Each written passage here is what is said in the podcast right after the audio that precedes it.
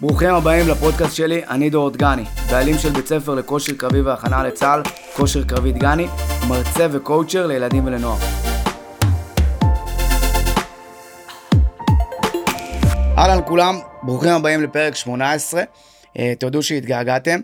היום אני מארח את עידן אביטן. עידן הוא חבר טוב מהצוות שלי, ביחידת אגוז. אביטן, מה המצב? מה קורה, דגני? מה הולך, אחי? אני מצוין. דבר ראשון, כבוד ענק שבאת לפה.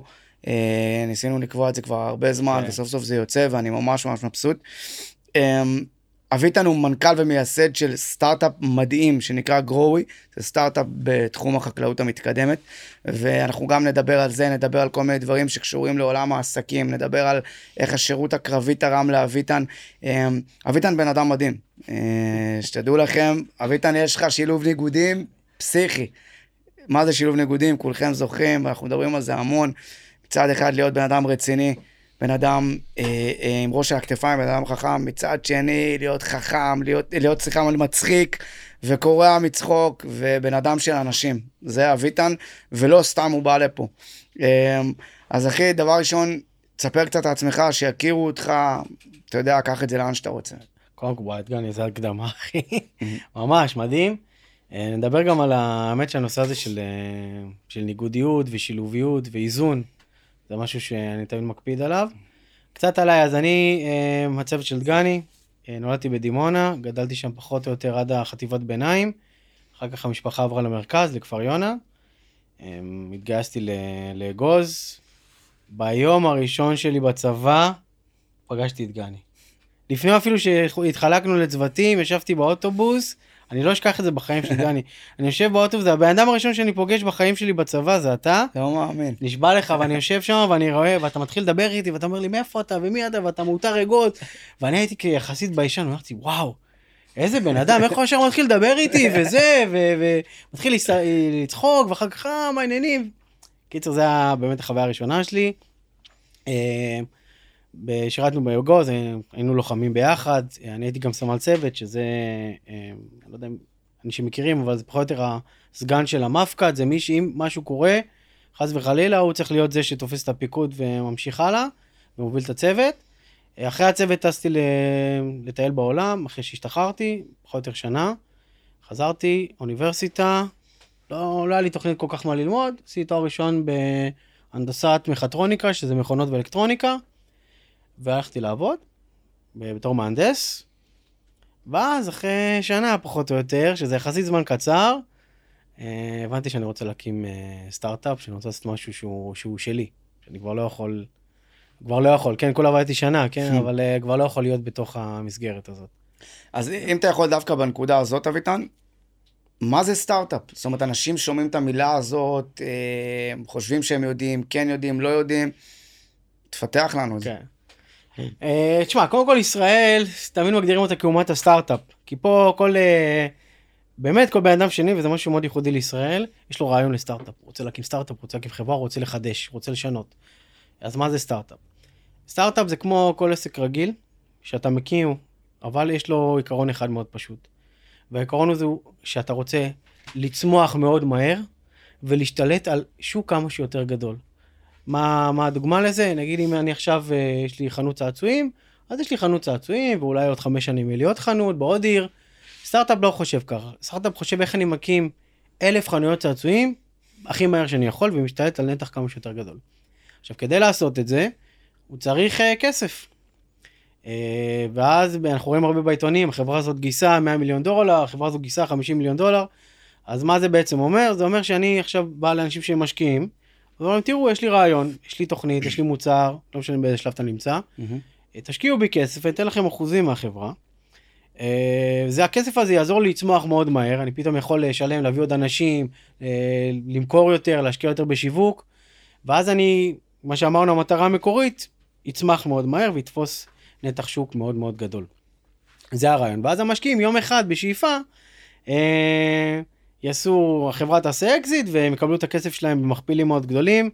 יש חברה שנקראת מאנדיי, אולי חלק מכירים. המשקיע הראשון שם פחות או יותר הרוויח מיליארד דולר מההשקעה שלו, שזה מטורף. אבל אז אתה יודע, וישר אנשים באים ואומרים, אוקיי, אביטן, אז מתי אתה לוקח אותנו לטיול מסביב לעולם, כן, את הצוות, מה שאתה תמיד אומר. אז אה, צריך לזכור שיש קאץ' אחד בכל הסיפור היפה הזה. זה לא שכל אחד שמקים סטארט-אפ אה, נהיה מיליארדר אחרי 7-10 שנים, זה דווקא ההפך. רוב האנשים, 95% זה הסטטיסטיקה נכון להיום, לא ייכשלו, ייכשלו בשנים הראשונות. עכשיו, אה, בוא נדמיין את זה ככה, תדמיין שאתה נכנס לאולם של כנסים, סיפור אמיתי, ואתה רואה בעולם של הכנסים מלא דוכנים של מלא חברות. וכולם מחייכים ומחלקים ארטיקים ופופקורן Mm. וקונפטי, וכל אחד מספר על החברה שלו וכמה היא מגניבה ומדהימה, ויש שם אלף אנשים. אז תדמיין שאתה חוזר שלוש שנים לאותו אולם אחר כך, ומשהו כמו 50% מהדוכנים נשארו.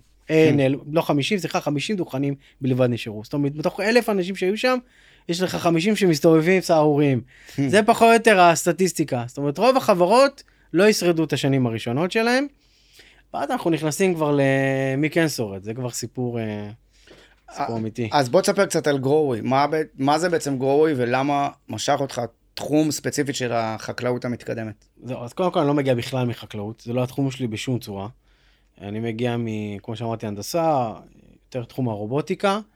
אה, הגעתי מה זה במקרה, גם אני לא מכיר את העולם הזה, רוב האנשים שמגיעים לסטארט-אפים, הדוד היה, האח היה, עבדו אולי באיזה חברה, הכירו את המנכ"ל.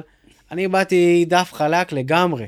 באתי כמהנדס, ראיתי שיש אה, עולם חדש בעולם החקלאות שנקרא הידרופוניקה, שזה גידול צמחים על מים בלי אדמה, ועשיתי נראה לי איזה קורס או איזה שובר קיבלתי מתנה להיכרות עם התחום, ואז פתאום ראיתי שאין אין, אה, אין טכנולוגיה כמעט, העולם הזה מאוד מיושן, הכל נעשה בצורה ידנית, אה, והכל נעש... מבזבזים הרבה מאוד זמן, וכל הטיפול במים, בכימיה, הוא, הוא מורכב, לא כל אחד יכול לעשות את זה. אה, עכשיו, היה לי כמה רעיונות לפני זה, למוצרים, כן? רעיונות אה, מטופשים לגמרי. אה, גם חשבתי שאני אבנה אותם, אבל, אבל זה באמת היה משהו שלא עזב אותי. זאת אומרת, הלכתי לעבודה והמשכתי לחשוב בראש, וכבר מצאתי את עצמי לאט לאט חושב יותר על ה... להקים חברה, או לבנות מוצר, או בהתחלה למצוא פתרון בכלל, ואז מאשר על, על העבודה שלי. ומה שאנחנו עושים בגרובי, אנחנו לוקחים את העולם הזה של הידרופוניקה, ויש לנו מוצר שהוא פיזי, ממש, אפשר להחזיק אותו ביד, שיש לו חיישנים שמודדים את הכימיה של המים, מהמם. ומזריקים דשנים לתוך המים, ומטפלים בכל הנושא של ההאכלה של הצמחים. עכשיו זה כבר ממש פלטפורמה שהיא כבר מודדת את הסביבה, ומודדת עוד, עוד אלמנטים שקשורים לבריאות הצמח. איזה יופי. ואז מי שמגדל בחקלאות העירונית, שזה אנשים שמגדלים בסוף לא בשדה, מגדלים בעיר, על גגות של בניינים, בתוך מבנים, הם יכולים להשתמש בטכנולוגיה שלנו ולנהל את הכל בצורה אוטומטית, וסוף סוף יש להם איזשהו פתרון. אה, אז אה, גרובי, סיפור באמת לקח לי המון שנים, זה לא משהו שהוא מיידי. כמה, כמה שנים אתה כבר פתחת את? תשמע, זה, זה מעניין, כי אנשים אומרים, אנשים חושבים שאתה מקים סטארט-אפ ומחר, יום למחרת אתה כבר בנסדק, כאילו אתה Hmm, כבר בבורסה. אבל uh, מי כמוך יודע, דגני, מה זה להקים משהו. מאפס, אבל כמו, כמו שאתה אומר, אני תמיד אומר לך, יש לך את הסימן הזה שאתה עושה, שאתה מראה את העשר אצבעות. אומר לך, דגני, איך בנית את, את גני קושקר? ואתה אומר לי ככה, זה משהו, ככה בניתי. עשר אצבעות, עבודה קשה, שנים, עוד חניך, עוד הרצאה, עוד קבוצה, לא להפסיק. אז זה בדיוק אותו כמו. פאזל. לגמרי, אבל אתה הולך, אה, יש לי פרופסור שהוא אה, אחד היועצים שלנו, פרופסור לחקלאות, ראש מכון וולקני, שאני תמיד שואל אותו, מה נשמע, קפוניק, אה, איך הולך? וזה, אומר לי, צעד תימני. אני אומר לו, מה זאת אומרת? שתיים קדימה, אחד אחורה. אז זה תמיד ככה, אתה מתקדם. קדימה, הולך אחורה, אבל הכיוון חייב להיות הוקטור, האזימוט חייב להיות לכיוון אחד. אז uh, אני כבר uh, ב-2016, זאת אומרת, ניקח שבע, שש, שש, שבע שנים אחורה, התחלתי לחשוב על לבנות את החברה. באמת, את הכסף הראשון, את המשקיע הראשון שגייסתי, זה היה לפני אה, שש, חמש וחצי, שש שנים. אה, ולקח לנו הרבה מאוד זמן לבנות את המוצר, יש גם פטנטים, זה מוצר מאוד מורכב. ולפני שנה התחלנו מכירות, יש לנו עכשיו גם חברה אמריקאית שהקמנו. אה, מדהים. מוכרים בכל, אנחנו מוכרים ב-21 מדינות, אה, שזה מדהים, כאילו זה מטורף. אפילו בערב הסעודית. זה לא רק מדהים, זה מעורר השראה. אפילו איפה? בערב הסעודית. וואלה. כן, יש לנו לקוח שהגיע מערב הסעודית, אנחנו מוכרים לו דרך אנגליה, אבל אפילו מארצות ערב מגיעים. אם. אתה יכול יותר זום אין על גרowי, זאת אומרת, איפה אתם יושבים עכשיו, כמה עובדים, באיזה שלב אה, אה, נמצאים עכשיו, ממש, אתה יודע, למי שלא מבין בסטארט-אפים ברמה של שלום כיתה א'. זה, זה שאלה מדהימה, אז הסיפור של גרואי מההתחלה הוא לא היה קל. זאת אומרת, זה לא שהכל הצליח וגייסנו מלא כסף והבאנו מלא עובדים והכל היה בטיל. תמיד זה היה עבודה קשה, אה, מהשנייה הראשונה עד, השני, עד עכשיו. אה, איך אה, קרן אשתי אומרת לי, אתה, אתה חייב להיות במצב של, של סכין, של סכין להצוואר, של מלחמה, של, של אדרנלין. אם הכל טוב מדי, אתה לא רגוע, וזה נכון. ו- וזה החיים. אז אה, היום אנחנו, לקחנו הרבה מאוד שנים לבנות מוצר, ואז את המוצר הראשון שלנו, שזה ממש מוצר שאפשר למכור אותו ולהציג אותו ללקוחות. אה, מכרנו אותו פעם ראשונה לפני שנתיים, וזה סיפור מטורף. טסתי לארה"ב לבד. עכשיו, זה דברים שאתה יכול לעשות, תמיד אתה נזכר בניווטי בדד. אני נוחת עכשיו בקליפורניה, בלוס אנג'לס, לבד, עם מזוודה, עם אה, חלקים של מוצר, אפילו לא המוצר עצמו, כי חלקים אחרים צריכים להגיע במשלוח למלון, פותח מעבדה, באמת יש לי תמונה שרואים בחדר של המלון מעבדה, מרכיב את הדמוים הראשונים, מטורף. וכל מה שאני חושב זה, עולה על האוטו, נוסע עכשיו אה, שש שעות צפונה, שבע שעות ל... לסנטה רוזה זה צפונה בקליפורניה, לבד, בלילה, וכל מה שאני חושב על עצמי זה, זה פיפס. כאילו, מה, אתה יודע, בצבא עלינו ערים, שבועות שלמים אתה מסתובב לבד בניווטים, אה, ואז כשהגעתי ל- ללקוח הזה, למפיץ, ומכרתי לו את המוצר, הוא אמר, אני רוצה את זה, תביאו לי 20 חתיכות. חזרתי לישראל, אמרתי לצוות, אה, יש לנו הזמנה ראשונה, כולם היו ב-I, הפכנו את המשרד לבית מלאכה, התחלנו לבנות מערכות. לקח לנו חודשיים לבנות 20, 20 כאילו חתיכות. 20 חתיכות, דבק חם היה שם, מה שאתה לא רוצה, אנשים עם קרטונים, חותכים עם סכין יפני, הבאנו מתמחים. שבכלל היו אמורים ללמוד על טכנולוגיה, אמרתי, אתה עכשיו חותך קרטונים. וככה בנינו את המוצר, ממש אמיתי לגמרי, מדהים. ו- ואז הייתה הבעיה הגדולה באמת. שהוא קיבל, אהב, ואמר, אני רוצה 100. וואו. ואז אתה אומר, אוקיי, מה אני עושה עכשיו? לקח לי חודשיים לבנות 20, איך אני אבנה לו 100? ואז זה היה אחד המשברים הכי גדולים שלנו. שאמרנו, אוקיי, צריך לקחת את כל מה שעשינו, לזרוק אותו, ולבנות את הכל מחדש. לקח לנו שנתיים לבנות את הכל מחדש, וואו.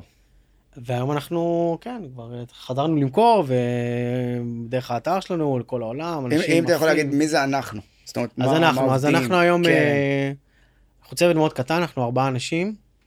יש לנו עוד הרבה מאוד אנשים שאנחנו, הם לא ממש עובדים בחברה, אבל אנחנו עובדים איתם מסביב. יש לנו נגיד מתכנתים שנמצאים ב... ב... עכשיו הוא עבר ל- לווינה, אבל לפני זה הוא היה בבלארוס. יש לנו מתכנתים שיושבים ב- באירופה, אה, אנשי מכירות בארצות הברית, שהם לא עובדים ישירות, ישירים של החברה, אה, ואנשי פיתוח גם בישראל. אז אנחנו, זה אני, אה, יש לנו אנשי ייצור שהם כן עובדים שלנו, שממש בונים את המוצר. החברה התחילה בתל אביב, סיפור מעניין, ואחרי אה, משהו כמו שלוש שנים בערך, בשלב שאמרנו בוא נבנה מחדש הכל, עברנו לעוטף עזה, לקיבוץ נירם, ובנינו את עצמנו ממש, זה היה לקחת את החברה, לעשות לה reset. לאפס אותה, אחרי ארבע שנים של פעילות, ולבנות את הכל מאפס.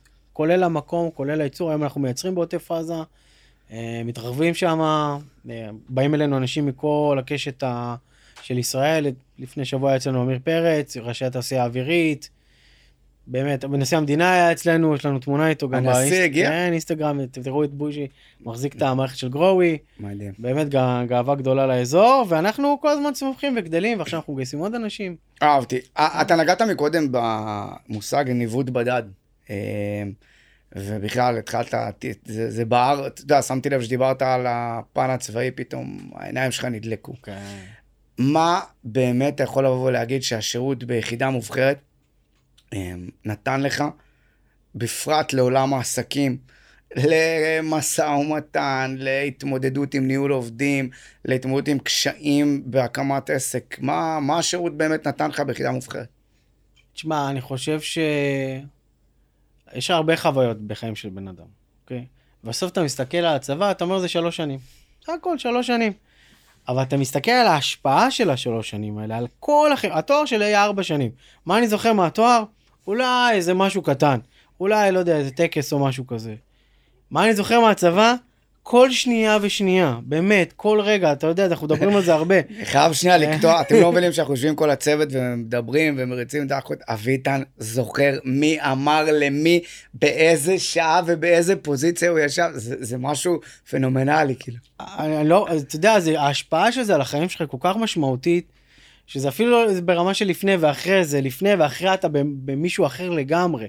אה, ואני חושב שהפעם הכי גדולה ש, שבאמת נחשפתי לזה, זה כשהתחלתי את גרואי, אז בהתחלה הייתי לבד, הייתי כמעט איזה שנה כמעט לבד, ורציתי ללמוד את עולם הסטארט-אפים. גם לבנות את המוצר, חשבתי שאני יכול לבנות, וגם מה זה, איך מגייסים כסף, מה זה תוכנית עסקית. שוב, הגעתי בלי שום רקע. אז uh, התחלתי באמת ללמוד uh, מאפס, ונרשמתי לכל תוכנית סטארט-אפים שקיימת. לא יודע איך יום אחד אני מקבל מייל, אתה, אתה מוזמן לכנס ב, בלונדון, משלמים לך על הכל. טיסה, מלון, uh, כניסה לכנס, אתה במשך ארבעה ימים הולך להסתובב עם uh, משקיעים. ועם uh, חברות אחרות. אני די בטוח שלחו לי את זה בטעות, כי לא, אין שום, אין סיבה שישלחו לי כזה דבר. אתה יודע מה אומרים על צירוף מקרים, שזה הדרך של אלוהים לקרוץ לך עין. כנראה היה שם איזה משהו. היה שם, באמת, אחת החוויות המטורפות, התקשרתי ישר לקרן, אמרתי, תקשיבי, רוצה לבוא ללונדון, היא לא אכלה, טסתי, אני נוחת בשדה, מחכים לי עם שלט, מיסטר אביטן, אני עדיין, תקשיב, אין לי חברה עדיין, אוקיי? אין לי חברה בכלל, אני, יש לי אפילו אולי איזשהו רעיון למשהו. אה, טוב, אני מגיע, ואז במשך ארבעה ימים, אה, יש שם אנשים, חברות, באמת מטורפים. עכשיו, כל סבב כזה שנפגשים קרנות וחברות, אה, יש מה שנקרא, מקובל בעולם הסטארט-אפים, שנקרא אה, נאום העליות, elevator pitch. מה זה אומר? זה אומר, אתה צריך ב-30 שניות לספר מה החברה שלך עושה, איפה היא נמצאת, ולשכנע את הבן אדם שעומד מולך להשקיע בך. 30 אוקיי? שניות. 30 שניות, זה, למה אומרים לזה נאום מעליות? כי זה הזמן שלוקח להגיע מהקומה הראשונה במעלית, נגיד נכנסת עם משקיע למעלית, עד שהוא יוצא מהמעלית צריך למכור לו את החברה. גדול. אוקיי? עכשיו לי אין שום אלוויטר פיץ', כן? אני, אין לי חברה בכלל. אז אני, אנחנו יושבים שם, וכל אחד דופק נאום על החברה שלו, אני ככה, חברה מטורפת. אתה אומר, באמת אנשים מטורפים. ואני כל פעם מאלתר איזה משהו. ואז אחרי ארבעה ימים, אה, כבר נהיינו חברה יותר מצומצמת שהיה שתי משקיעים, אה, איזשהו יזם אחר עם חברה באמת פסיכית. אגב, כל, אף אחד לא ישראלי, אני הישראלי היחידי שם. אה, והיינו באיזה ערב, שתינו יין, וככה במונית חזור, כזה הסתלבט עליי כזה, אה, אתה כל פעם מאלתר איזה אלוורטר פיץ', עכשיו אצלם זה לא מקובל הדברים האלה, אתה יודע, הם מתכננים את זה עם בוני נאומים במשך ש... שבועות, אתה לא מאלתר אלוורטר פיץ', נאום העליות. ואז האמת שפתאום התבאסתי רגע על עצמי, ו- והתכנסתי כזה, אמרתי בואנה איזה באסה, כאילו שהוא מבאס אותי ככה. ואז תמיד כשאני מבואס וקשה וזה, אני תמיד חוזר לצבא. עכשיו אתה אומר איפה זה פוגש אותך. ואז חזרתי רגע, ואז פתאום הזיכרון שהיה לי, גם דיברנו על זה לפני כמה ימים, זה של כשאנחנו לוחמים, אוקיי? עם ציוד עלינו, קרמי, קסדה, עיריית לילה על העיניים, נשק כבר הכל מוכן, מחסניות, כדורים בפנים. במעגל, קור. לילה, קר, משהו כמו 100 מטר מהגדר עם עזה, רגע לפני כניסה לפעילות, שאתה יודע שיהיה שם משהו. זאת אומרת, היסטורית, כל פעם שנכנסנו, היה איזה אירוע. יושבים במעגל, זה טקס קבוע, שכל צוות מתחבק, כולם מתחבקים ביחד. אה, המפקץ, המפקד הצוות, עומד באמצע המעגל, מחובר גם איתנו, לא באמצע, בצד, ומקריא קטע ותפילה לפני יציאה לקרב. ואתה יכול, כמו שאומרים, לחתוך את האוויר בסכין, כולם בשקט, כולם בראש שלהם חושבים. אתה מסתכל לימין, אתה רואה את הקלח רוד, אתה אומר, אוקיי, כל... ואת, ואת נירו המקלען, ואתה אומר, כל מה שהם חושבים בראש שלהם, מהרגע שהם יצאו מהתחקיר אצל מפקד אוגדה, זה איך אני לוקח את כל האנשים האלה פה, וגורם שהם יגיעו לצ... למקום שלהם בצורה בטוחה. איך אני יודע את כל הציר שלי בעל פה, איך אני מכיר את כל הפיתולים שלו, ואם חלק אחד חסום, איך אני לוקח אותם מהצד, וזה כל מה שעובר לו בראש. אתה מסתכל לשם, אתה רואה את uh, צ'רנה ואת מינקוב החופשים. ואתה אומר, כל מה שהם חושבים בראש שלהם, זה איך אני שומר על ה... אם חס וחלילה קורה משהו, איך אני יודע איפה הווריד של כל אחד נמצא, איך אני יודע להכניס לו את האירוע, איך אני יודע לתקשר עם הרופא. וככה אתה עובר אחד-אחד. ואני מסתכל עליך, אתה יודע, ואני מסתכל נגיד על הצלפים, ממזר ו... וסשה, ואתה אומר, הם יודעים, הם יודעים בדיוק איזה קליק להזיז בכוונת, באיזה מרחק, ואז אני יושב על עצמי, אני חושב על עצמי, אני אומר, אוקיי, אני יש לי גם אחריות.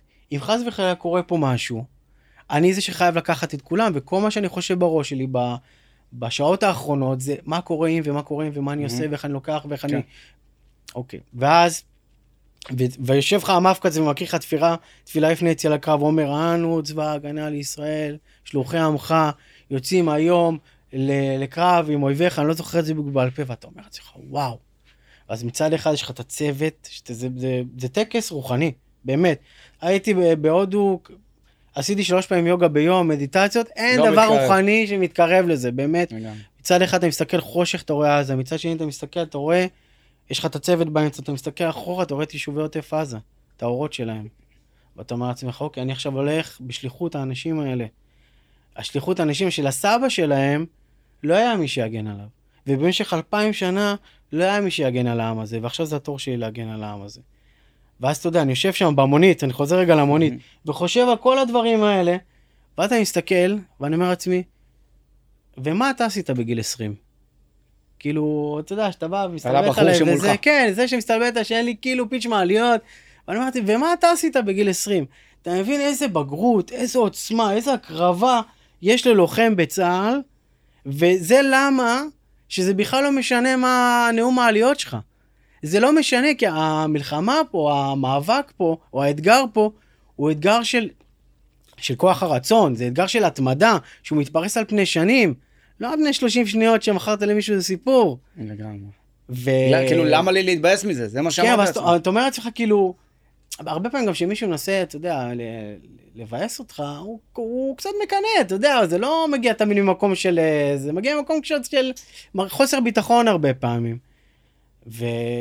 ואז, אתה יודע, באותו רגע הבנתי, באמת זה השנייה שהבנתי, שזה לא משנה אם יש לי חברה או אין לי חברה, או יש לי נאום מעליות או אין לי נאום, אם אני, דוד שלי, יש לי כסף שישקיע בו, או שאני בא מכלום, מה שינצח את המשחק הזה, בסוף, זה רק התמדה. זהו. זה לא משנה בכלל כלום. וזה הנקודת מפנה ב... בכל הסיפור של גרואוי אצלי. מה זה התמדה בשבילך? אתה אמרת מילה מאוד מאוד גדולה, שאתה יודע, שומעים אותנו הרבה חניכים שלך, וזו מילה שאני לא אגזים, שכל חניך שומע אותה בחודש, אולי 50 פעם, התמדה, עבודה קשה. אה, מה זה התמדה בשבילך? מה זה התמדה? אז יש לי מבחן שאני תמיד uh, שם מול עצמי. האם אני עכשיו uh, נמצא במצב של התמדה או אני לא במצב של התמדה. וזה, וזה כבר שנים ככה, אוקיי? וקורה לי לפעמים שאני, נגיד, עובד, אני בתוך משהו ואני מושקע בו כבר הרבה שעות, ואני כבר גמור, אני עייף, אוקיי? ואני אומר לעצמי, די, אני כבר... אה, אני חייב ללכת הביתה, או אני חייב כבר לסיים עם זה, אני חייב להפסיק. אני חייב לעצור. ואז יש את הרגע הזה שאני אומר לעצמי, אוקיי, אני חייב להגיע לנקודה שכל בן אדם שאני מכיר היה עוצר. כאילו, אני לא יכול לעצור לפני, אז אני מסתכל על כל, במחשבה שלי, מנכ"לים מחברות אחרות, חברים מהצוות, איפה כל אחד היה עוצר? ואז אני ממשיך עוד. ואז אני לא עוצר. נגעת במילת מפתח, אתה יודע. אני לא עוצר. אני אומר לעצמי, אם כל הבן אדם השפוי היה פה, קורס, נופל על הרצפה, עוצר, פה אני ממשיך. אני חייב. עוד חצי שעה, עוד שעה, לא יודע מה, אני לא יכול לעצור בנקודה הזאת. אתה נגעת במילת מפתח, מילה קטנה, עוד. עוד, עוד, עוד. גם מי שמתאמן, מי שלא יודע מה, יוצא לריצה, העוד הזה, בעיניי לפחות, אביטן, זה ההבדל הקטן בין מישהו שהוא בינוני, שאגב, גם להיות בינוני זה לא פשוט. בין בינוני למישהו שהוא לוקח את זה לשלב הבא. ו- ו- וזה מדהים אה, לשמוע את הדברים האלה. אמ, מה באמת, אני רוצה, ש- אם יש לך איזה זיכרון או שניים משמעותיים מהצבא, אתה יודע, לקח את זה ל- לאן קודם, משהו שאתה נזכר בו, אה, שגורם לך, או אפילו ברמה של מעלה חיוך, או ברמה שנותן לך איזה סוג של, יאללה, אני חייב להמשיך עוד, אתה יודע. תשמע, זה כל, כל, כל נקודה שם, בתקופה הזאת, זה נקודה של התמודדות עם ההוד הזה. באמת, זה כל, כל דבר שעשינו, זה תמיד היה איך אני אה, ממשיך הלאה, איך אני לא עוצר איפה שהבן אדם הרגיל עוצר, וגם בינינו. זאת אומרת, מה שהפך אותנו, אני חושב, לאחד הצוותים, וזה לא אנחנו אומרים את זה, המוצלחים שיצאו מהיחידה מבחינת הפעילות שלנו. תוך כדי השירות, זה העובדה שאנחנו כל הזמן דחפנו אחד את השני לעוד. אף פעם לא עצרנו. זאת אומרת, היה תמיד מין, אה, זה לא אפילו תחרות, זה תחרות בונה. תחשוב שאתה יוצא מה... אתה כבר לוחם, אוקיי? אתה כבר לא חייב לאף אחד שום דבר. אתה כבר הולך למקלחת, אף אחד לא יושב לך על הראש, יושב בחדר, אתה יכול לראות טלוויזיה. אף אחד לא יגיד לך כלום. אבל אנחנו, מה שהיה מיוחד אצלנו, שאתה פתאום רואה אותך ואת שרנה יוצאים עם המשקולות מהחדר, ואת ראפ, שכבר גדל לו קצת החזה, הוא גם הוא מצטרף, ואז אתה כאילו מגיע למצב ש... ואז אתה אומר לעצמך, מי שלא מצטרף ל... לעשייה, ל... לעשות, הוא, הוא לא באמת באופי של הצוות, ואז אתה מוצא, רואה צוות לוחמים, רגע לפני שחרור, שלא מפסיקים לעבוד, לא מפסיקים לרוץ, לא מפסיקים להתאמן, לא מפסיקים לשפר את עצמם. מגיעים לתחקירים, הם לא מגיעים עייפים, אה, אני כבר עשיתי מלא תחקירים. הכי חדים, הכי טובים, אה, תמיד היו לוקחים את כל הקלעים למטווח קלעים, הציונים הכי טובים, נכון. כי כל פעם דחפנו את עצמנו, ואם מישהו קצת אה, נפל בציון שלנו, אמרנו, איך זה קרה לך, פסטרנק, איך לא פגעת הכי טוב מכולם? אנשים מתבאסים, והוא גם מתבאס על עצמו.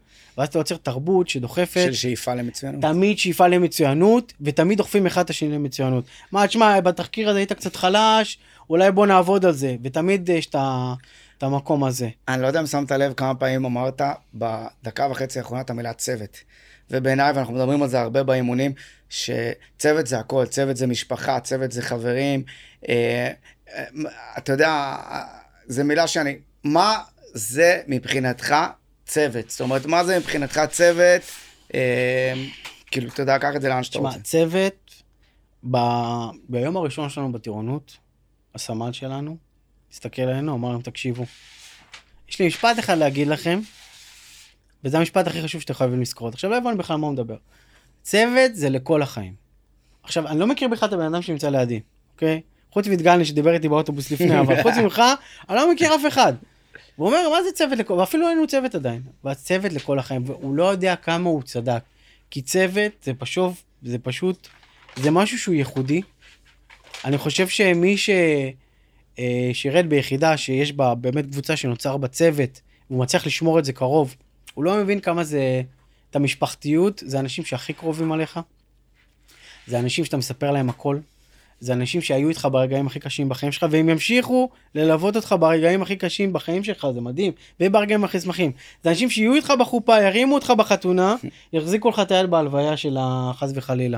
זה אנשים שישמחו איתך בלידת הילד, זה אנשים שייתנו לך, אתה יודע, שעכשיו היה לך משבר, או שהיה לך איזה כתב, אתה צריך לפעול לשמוע, יש לנו חבר מהצוות, היה צריך אה, אירוע לא נעים לבטל את ה... את האירוסין, את החתונה, הוא גר אצלנו. הוא גר אצלנו בבית. גר, אה, עבר מ... הצוות תמיד שם כדי להחזיק אותך ולהרים אותך, והוא אף פעם לא ישפוט אותך. וזה החלק הכי יפה. אתה יודע מה, אני למדתי מהצוות, אני חייב להגיד לך את זה, וזה משהו שאני רואה בשנים האחרונות. להגיד דוך, את האמת, בפרצוף. זאת אומרת, אני לא אשכח את הבית גולמית שם וכל מיני כאלה, וזה משהו שלמדתי. הרבה פעמים הייתי שווייץ כזה, ניטרלי. כן, אם אתה בא ועושה יחסי ציבור למסר שלך, ואתה אומר, אחי, אני רוצה להגיד לך משהו, לא ממקום אה, רע, ואתה אומר לו, טעית, שגית כי א', ב', ג'. היום זה משהו שפוגש אותי בחיים, וזה משהו ש, שלמדתי אה, מהצוות, ממש ככה. אה, אני רוצה לשאול אותך שאלה, אתה יודע, שומעים אותנו הרבה בני נוער. Mhm. אה, זאת אומרת, מה, מה בעיניך היום בישראל של היום, ואם אתה מסתכל טיפה קדימה על החיים, על, ה, על העתיד, אה, זאת אומרת, מה בעיניך בני הנוער צריכים לדעת, ואיזה דברים, איזה מסר היית רוצה להעביר להם, אתה יודע, מהניסיון חיים שלך. תשמע, אה, זה קו- קודם כל זה גדול. לגמרי. גדול, גדול, אבל... אה, אני, לא מקל עליך כאן. היה לי איזה שיחה עם אחי, מאור, שהוא גם אגב שירת באגוז, גם אה, שנתיים אני. האמנתי אותו. כן, דגני אימן אותו. אחרי שהוא אמר לי, דגני, הלוחם הכי מטורף שפגשתי בחיים שלי. הוא בא, הוא היה, הוא הדריך את הצוותים הקטנים יותר, הצעירים יותר. אמר לי, איזה בן אדם, טאק, נכנס למצב, יורד תוחס, מעיף שנייה, משחרר כדור, בול במטרה. הוא עף עליך, ב- כל הצוות שלו אגב, עפו עליך בקטע איזה אחר. כיף יש. אה, ובדיוק דיברתי איתו לפני שבוע או או שבועיים, אני לא זוכר, הוא אמר לי, הוא נרשם עכשיו לתואר שני למדעי המחשב, במח- הוא גר באמסטרדם, במכון הטכנולוגי שם באמסטרדם. ואז הוא אומר לי, תראה מה זה, אני, שבקושי היה לי בגרות, באמת, בקושי, בכלל לא התעסקתי בזה, התעסקתי במוזיקה, בקפוארה, בצופים, לא, אילו- זה לא נעים להגיד את זה, אבל לימודים לא עניינו אותי.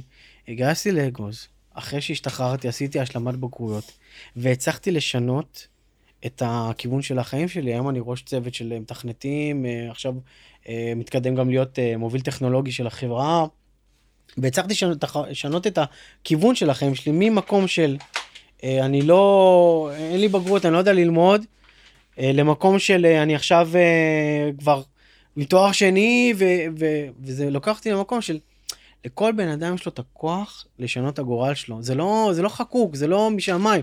אני אתן לך דוגמה אפילו על עצמי, כשהייתי בתיכון, הייתי גם כמו אחי, התעסקתי במוזיקה, התעסקתי ב... אה, ו- ו- היה לי איזה קטע שהתבאסתי קצת על עצמי שאני לא... שאני לא מהמובילים בכיתה מבחינה לימודית. ב- במוזיקה? לא, ב- בכל בכלל. במתמטיקה, לא אוקיי, משנה, בתיכון. אוקיי.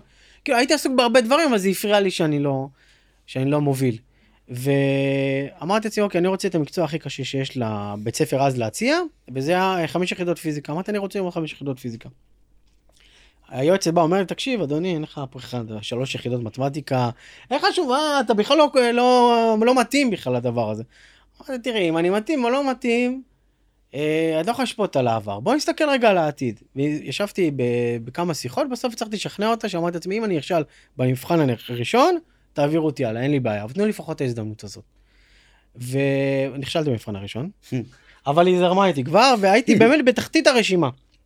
כל מבחנים שהיו, תמיד הייתי אחרון. בציונים שלי תמיד היו אחרונים. וכשהלכתי לאוניברסיטה, אמרתי לעצמי, טוב, אני הולך לשנות את זה. עכשיו, שום דבר לא השתנה אצלי, כן? אני אותו, אפילו אני תלמיד פחות טוב, כי עבר אה, חמש שנים מאז התיכון.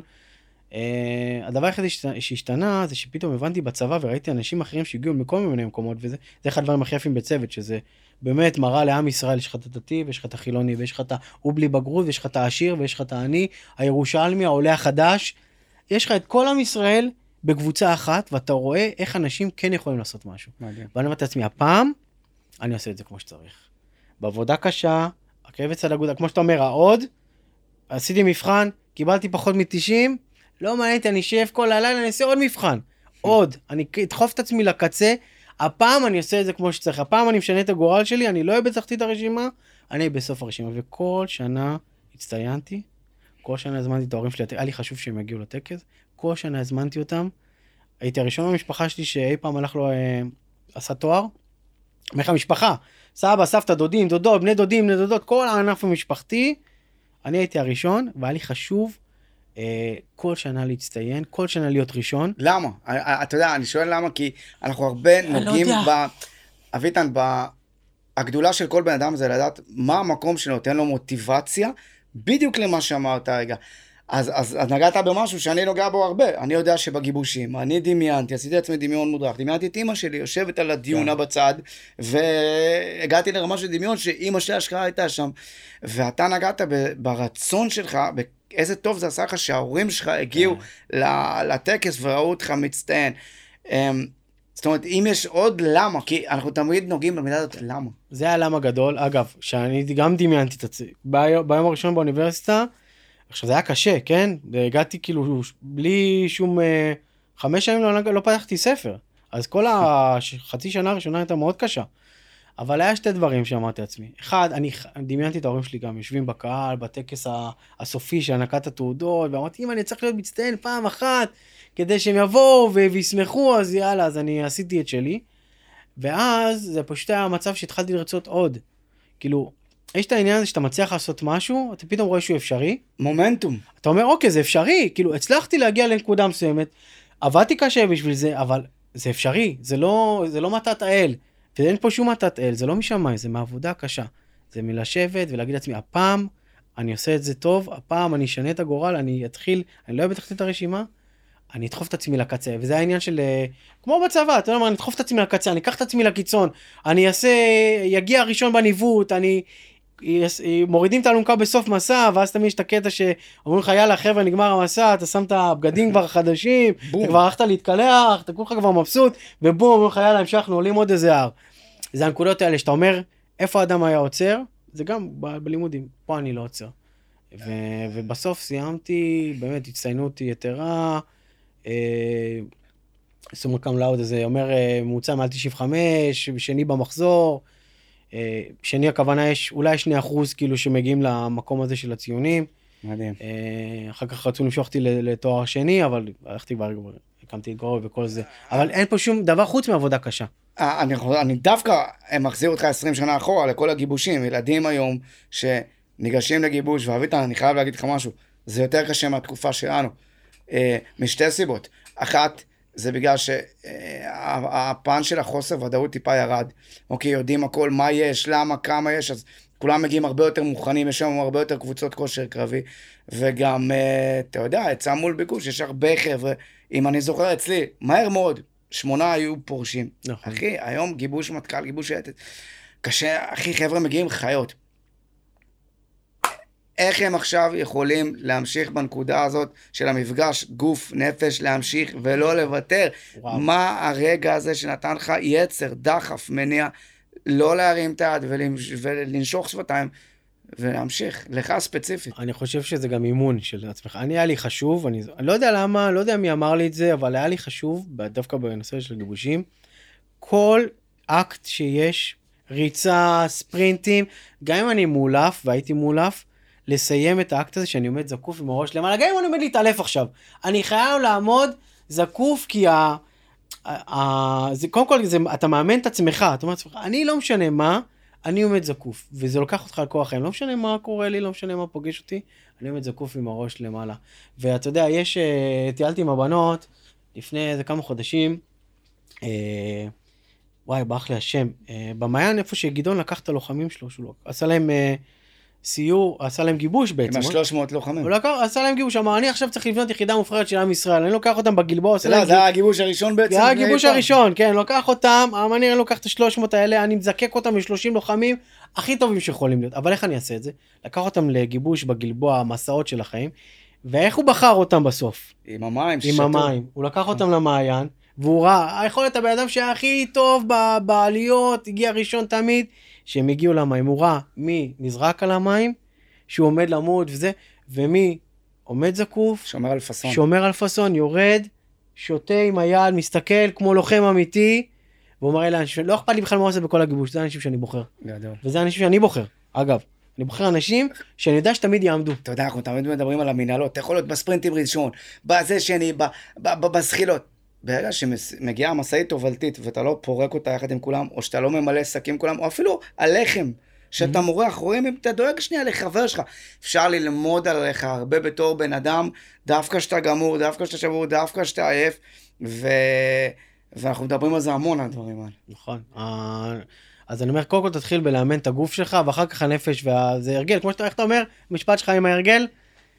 הרגל אומר? יוצר... אה, מציאות, מחשבה יוצרת מציאות? כן, שאתה אומר, ההרגל, אז משהו יוצר הרגל, ואז ההרגל יוצר זה, ואז אה, אוקיי, לקחת רצון, להפוך כן. את הרצון למחויבות, את המחויבות להרגל. בדיוק. לגמרי. אז ככה, אם אתה מאמן את עצמך לעמוד ישר, לא משנה מה, אנשים רואים את זה, החברים שלך רואים את זה, אומרים, אוקיי, זה בן אדם בלתי שביר.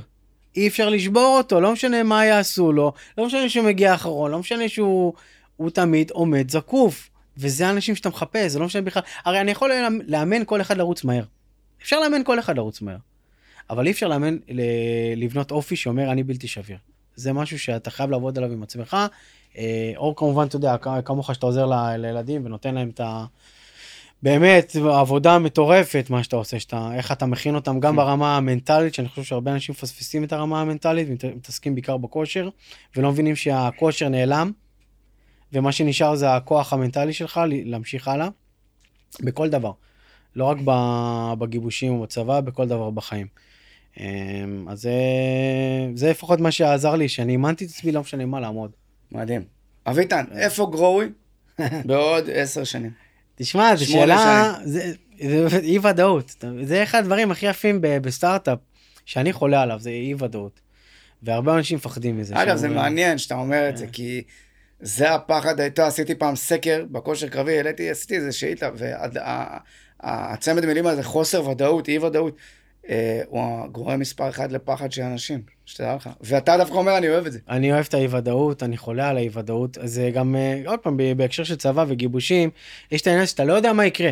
עכשיו אתה יודע, אנשים כבר בקבוצות וואטסאפ, היום בטח מע- מעבירים ביניהם את כל מה היה בגיבוש, מה הלו"ז, מה קורה עכשיו, מה קורה אחר כך, אבל ברגע שאתה מגיע לצבא, באמת, אין כבר uh, כמעט uh, לו"ז, יש הרבה אי ודאות.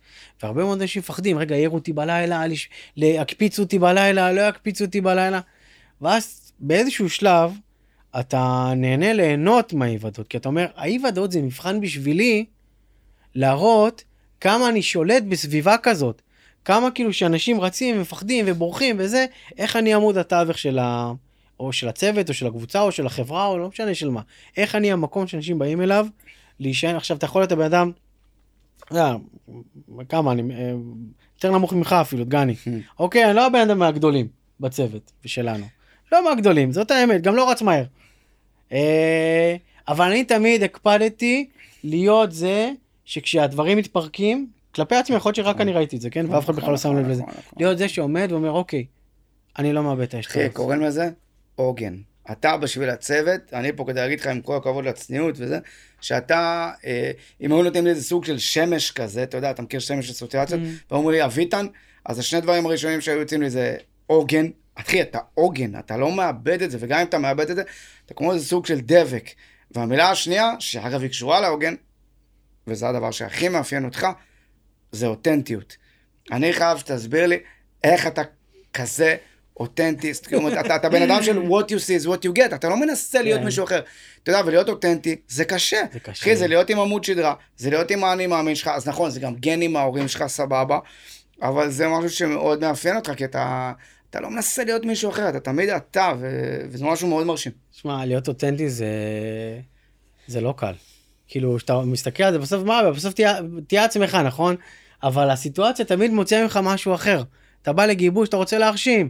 אז אתה, זה יוצר ממך, מתוך חוסר ביטחון, אתה אומר, טוב, אולי אני איזה שידבר בקול הכי רם, אולי אני עכשיו אביא, יגיד, חבר'ה, בואו תעשו מה שאני אומר. אתה, עכשיו, אתה לא מתכוון לרע, אתה פשוט לא, לא יודע איך להביא את עצמך, ואז אתה מבין שכל בן אדם, כל בן אדם יש בו משהו מיוחד. עכשיו, ה... אני חושב שאותנטיות זה לבוא ולהראות מה מיוחד בך, אבל מה מיוחד בך באמת. אתה יודע, אני עשיתי איזה תרגיל, הגיעה אלינו קבוצה של, אה, של תלמידים לחברה. באים אלינו כל הזמן מהבית ספר, ואנחנו מדברים איתם על אה, למה זה חשוב להיות חדש... חדשנות, ואנשים הרבה פעמים חושבים שמי שלומד הכי טוב בכיתה, הוא זה שכאילו יהיה הסטארט-אפיסט הכי מוצלח, או, לא, או מה שזה לא יהיה. ואז אתה אומר, זה, זה לא, העניין הוא זה למצוא את, ה, את הייחודיות שלך. עכשיו, זה יכול להיות ייחודיות שאין לה משמעות לימודית, כמו, אתה יודע מה, אני טוב בלהיות חבר טוב. אני ממש טוב בלהיות חבר טוב. כשיש מישהו שיש לו בעיה, הוא תמיד בא אליי, ואני יודע לעזור לו, אני יודע לדבר איתו, אני יודע להעביר לו את הבעיה. עכשיו, זו תכונה מטורפת, שהיא מדהימה, שאנשים יכולים, אה, אתה יודע, להחליק אותה ולא לשים לב אליה בגיבוש, וזה כמו שאתה אומר, להיות זה שאם זה באמת מי שאתה, להיות זה עכשיו, אתה מאוד כזה. כאילו, דגני הוא מאוד, הוא החבר הכי טוב בעולם. הוא תמיד זה שיבוא וידבר ו- ויגרום לך להרגיש טוב, ויקלוט גם ש- שמשהו לא בסדר, ו- ומשהו עובר עליך, והוא ידע זה, להיות זה שיוציא אותך מזה. עכשיו, אתה יכול להיות משהו כזה. אז אותנטיות זה, אני חושב, למצוא משהו טוב, שאתה יודע שהוא טוב אצלך, שאתה יודע שאתה עושה טוב, איזו תכונה, ופשוט לתת לה חופש, גם אם היא באה על חשבון אחרות, גם אם היא באה על חשבון הרעש, או זה שלא רואים אותך, או... ולא תמיד זה שצועק הוא, הוא, אתה יודע, הוא באמת המנהיג של הקבוצה. אנחנו מדברים הרבה על מנהיגות כל שקטה. כך גדולה להיות כינור שני לפעמים. גם להיות כינור שני. עם שרבי, המפקד שלנו, אני הייתי כינור שני, אה, ועשיתי את זה באהבה, באמת, אה, אין דבר שיותר אהבתי מלבוא לבוא ולריב איתו ביחד ולתת לו ביקורות. ו- אבל ו- אחרי שאתה רב, אתה בא כן, ומתחבק. ומתחבקים ונשיקות, כי ככה זה צוות, אתה לא באמת רב עם אף אחד, אתה, כולם אוהבים אחד את השני, אז אני, אני חושב, אותנטיות בסוף זה להגיע למצב שאתה משחרר רגע מה אנשים מסתכלים עליך, ופשוט להביא את עצמך כמו שאתה באמת, ואתה רואה אנשים שעולים על במה, אנחנו מדברים על זה הרבה גם על לדבר מול קהל. אז אחד הדברים שאתה רואה אנשים שמדברים מול קהל, שהם, או שהם מנסים לחקות אנשים אחרים, והקהל מרגיש את זה. אתה יודע, כל אחד יש לו בבפנים שלו תחושות, שהוא אומר, אתה יודע, משהו לא מרגיש לי טוב, ה- אבל ואתה רואה שאנשים שנגיד עברו הדרכה, אז אתה יודע, הם מדברים בצורה שהיא מאוד uh, מושכת, ואז אתה רואה את האנשים שהם פשוט הם. אז בהתחלה זה מוזר, בהתחלה זה מוזר, אבל אחרי עשר דקות אתה אומר, וואו, אני חייב להקשיב לבן אדם הזה עוד, כי הוא אותנטי, הוא, הוא מקורי, הוא אמיתי, הוא, הוא לא משתמש במסכות, הוא בדיוק, וזה דבר שהוא מאוד מושך. אני חייב להגיד לך משפט שאמרת לי לפני חצי שנה שהתקשרתי והתייעצתי איתך לגבי משהו, אולי אתה זוכר. אמרתי דגני, דגני, דגני, קטעת אותי. אני אמרתי לך, מה, אני... תעוף על עצמך. אמרת לי, דגני, תעוף על עצמך, כולם יעופו עליך. אני מודה ששתקתי רגע איזה עשר שניות, כי לא הבנתי את זה, אבל אז בעצם הבנתי שבאמת מה שאתה משדר זה מה שכאילו, ככה יקבלו אותך, ואתה יודע, וזה אם זה, לא משנה אם זה סגנון לבוש או דיבור, או, או אתה יודע, תעוף על עצמך, תהיה בווייבים טובים, באנרגיות טובות. אמ, ו, ובאמת האנשים יעופו עליך, וכן, בגדול, בתור אנשי עסקים, שאנחנו בסופו של דבר, אתה יודע, איך המוטו של החברה של צ'רנה, אה, הכל זה אנשים, וזה מאוד נכון. אה, אתה צריך שאנשים יעופו עליך, גם בפן העסקי, גם בפן ה... אתה יודע, ועוד מילה אחת שהיא חייבת להיות עם אותנטיות, וזה גם מאוד, אני אוהב אצלך ואני רוצה שתקשיבו לי טוב, זה איזון. Mm. לא יכול להיות שאתה רק איש עסקים טוב, או רק סטארט-אפיסט טוב. אתה צריך להיות גם אבא טוב, ולהשתדל להיות הבעל הכי טוב שאתה יכול, ו... ולדאוג לסבא וסבתא שלך, ולהיות אה, בכושר ולרוץ, ו... ו... ולדאוג לתזונה שלך. זה הכל ביחד, כי תסכים אותי שאם אתה תתמקד רק במשהו אחד, דברים אחרים יקרסו, ו... ודברים משפיעים אחד על השני. זה, זה נכון. אתה יודע, מישהו, מישהו פעם נתן לי דוגמה אה, של פרארי. הוא אומר, פרארי hmm. עומדת בכביש, ברמזור, אתה עומד איזה דייץ הוא שרת כמו שהיה אז נגיד, אחד מול השני. מתחיל, רגע לפני נסיעה. עכשיו ברור שהפרארי תיקח את הדייץ, נכון? אבל מה קורה עם הגלגל של, ה... של הפאנצ'ר עכשיו? של הפרארי. כן. עכשיו, מערכות, ועכשיו אני שם את הרגע את הכובע של המהנדס, שהורדתי אותו לפני שבע שנים, כל מערכת, כל קבוצה, כל בן אדם, כל דבר, בסוף מתנהג לפי החוליה הכי חלשה. אוקיי, אם יש לך פרארי ויש לך פאנצ'ר, זה לא שווה כלום. אם אתה עכשיו, אה, כמו שאתה אומר, אה, יש לך עסק מאוד מאוד מאוד מצליח, אבל אתה לא בבית ואתה לא רואה את הילדים ואין לך משפחה, אז, אז זה לא שווה כלום. זאת אומרת, בסופו של דבר, אני לפחות גם בגרואי, מנסה כל הזמן למצוא מה החוליה הכי חלשה, ולהתמקד בה, לשים עליה את הפוקוס ולנסות לשפר אותה. תן לי דוגמה. זאת אומרת, זה מרתק. אה, תשמע, דברים כבר טכנולוגיים מתקדמים, אבל... אני יכול להגיד לך שנגיד היה לנו כבר מוצר שעבד והכל היה יפה, אבל לא השקענו בשיווק שקל. עכשיו, מה זה שווה שיש לך מוצר הכי טוב בעולם? אף אחד בכלל לא יודע שהוא קיים. אז אתה מבין שהחוליה הכי חלשה שלך עכשיו, שיווק. זה לשווק, זה לגרום לאנשים להבין שיש לך אה, משהו ביד. אתה עכשיו אה, רץ מאוד מאוד מאוד מהר, ואתה תותח מספר אחד בגיבוש, אבל אתה לא יודע לתקשר עם אנשים. אז מה, יבחרו אותך בסוציומטרי כי רצת מהר? לא, צריך לשפר את זה.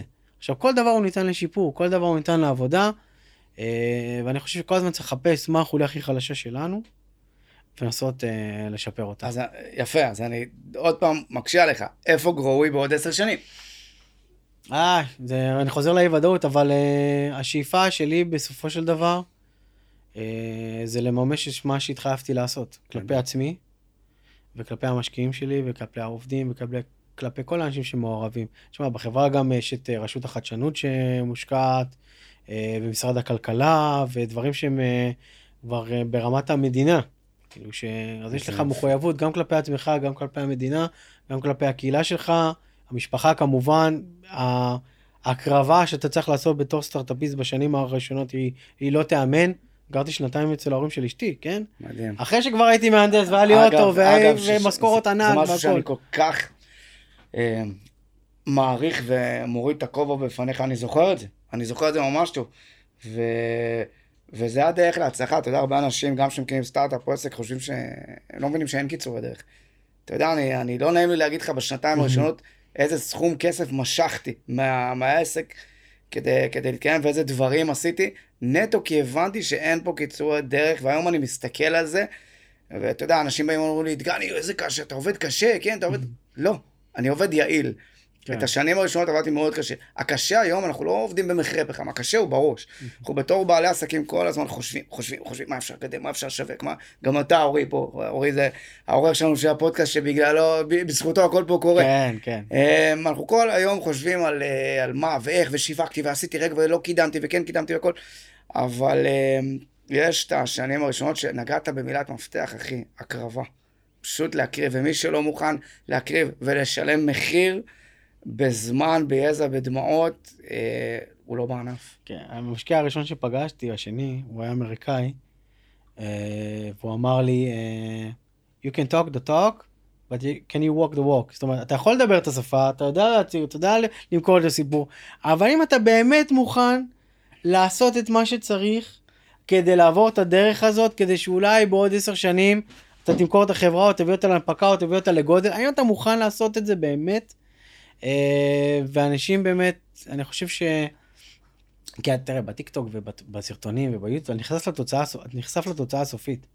אתה לא נחשף לדרך, אתה רואה, וואלה, הבן אדם כבר אה, מוצלח, הבן אדם כבר יש לו פרארי, עם ריבועים כבר- בבטן. כן, אתה רואה אותו כבר שרירי במכון, אתה לא נחשף להתחלה, ואתה לא מבין איזה דרך הוא צריך לעשות כדי, כדי להגיע לנקודה הזאת. אה, ואני חושב שלא משנה מה אתה עושה, אין תחליף בסוף לעבודה קשה. מדהים, אני כל כך מסכים איתך. תשמע, אחי, דבר, היה לי לעונג, לעונג ענק. אני חושב שכל מי שישמע את הפרק הזה, וזה לא משנה אם הוא אה, ילד או בעל עסק, או רוצה להרים סטארט-אפ, או אפילו הורה לילדים, יקבל ממנו המון, בעיקר השראה, שזו המטרה הגדולה פה. ואני רוצה להגיד לך המון המון המון תודה. שלך. כן, תודה. שמע, יש, יש רק משהו אחד שאני רוצה להגיד, שאני לא בטוח שאמרתי את זה מספיק, וזה קשור לעולם של הסטארט-אפים, וזה גם קשור קצת למה שקורה היום. אה, כל אחד, כל בן אדם, אוקיי, יכול לקום בבוקר, להחליט שהוא רוצה לעשות משהו, אם זה להקים סטארט-אפ או להקים עסק, ולעשות את זה. עכשיו, בעולם הסטארט-אפים זה, זה קשה יותר, כי אתה אומר, אני צריך משקיעים, ו... ומאיפה אני מביא משקיעים? אז אם יש לך משפחה שמגיעה מהתחום, או אנשים קצת עם כסף, אז זה קל. ו... אבל זה עדיין אפשרי, ואני הוכחה, הוכחה חיה לזה, עדיין אפשרי לבוא ולהרים משהו, ולהקים משהו, גם אם אתה לא מכיר אף אחד. גם אם אתה, אה, אני זוכר שהגעתי למשקיעים הראשונים, אמרו לי, מי אתה? כאילו, איך, לא שמע, איך אנחנו לא מכירים אותך? כי זה כולם מכירים את כולם. וגם אתה לא מדבר את השפה שלנו, אתה, אתה כאילו אאוטסיידר לגמרי. אה, ו- ודווקא השתמשתי בזה בכוח, כי יש לך הזדמנות אחת להיות זה שאף אחד לא מכיר אותו. להיות זה שאף אחד לא צופה אותו, להיות זה שאף אחד לא רואה אותו מגיע. אז uh, תנצל אותה, תיקח אותה בשתי הידיים, תהיה זה שהגיע משום מקום.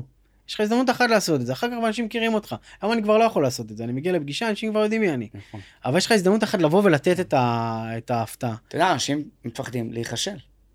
ממש ככה, מפחדים להיכשל, ואתה מסביר להם שחבר'ה, אתה יודע, הוא מסיים יום סערות, הוא נכשל, הוא לא קיבל כלום. אתה אומר לו, אחי, היי, תרים? את הראש, הכישלון והאכזבות שלך, זה חלק מההצלחה שלך בחיים, ואנחנו היום מבינים את זה. ילדים בני 17, 16, חושבים שחרב עליהם עולמם, זה שהוא לא התקבל לאיזה יחידה. גיבור ו- ישראל הכי גדול, אחד הגדולים, קהלני. הוא היה בסרט מטכ"ל, הוא היה שריונר. הוא היה שריונר. הוא לא התקבל לשום גיבוש. הוא הציל את עם ישראל ברמת הגולן. אה, אות הגבורה. בודדים מקבלים את זה בחיים שלהם. הוא- אני חושב שהוא אחד הבודדים שקיבלו את זה כשהם עוד בחיים. הרוב כאילו מקבלים את זה אחרי כן. שזה.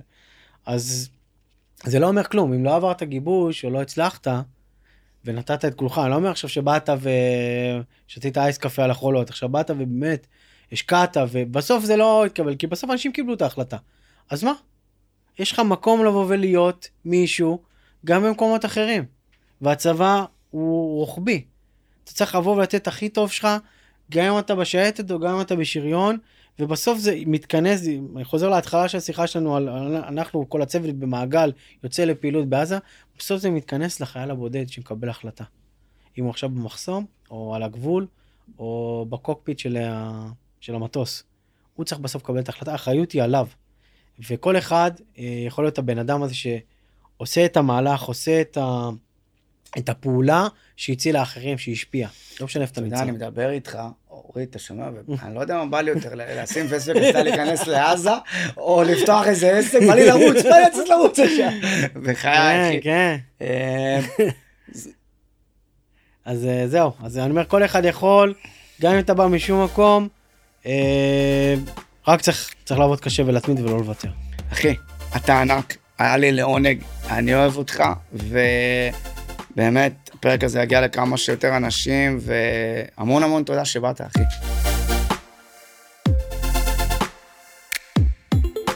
תודה לכולם על ההקשבה, אתם מוזמנים לעקוב אחרינו באינסטגרם, יוטיוב, בטיקטוק ובפייסבוק, וכמובן באתר האינטרנט שלנו. פרטים ליצירת קשר תוכלו למצוא בתיאור. מקווה שנהניתם, ותמיד תמיד תזכרו, תעבדו קשה בשקט, ההצלחה כבר תעשה את הרעש.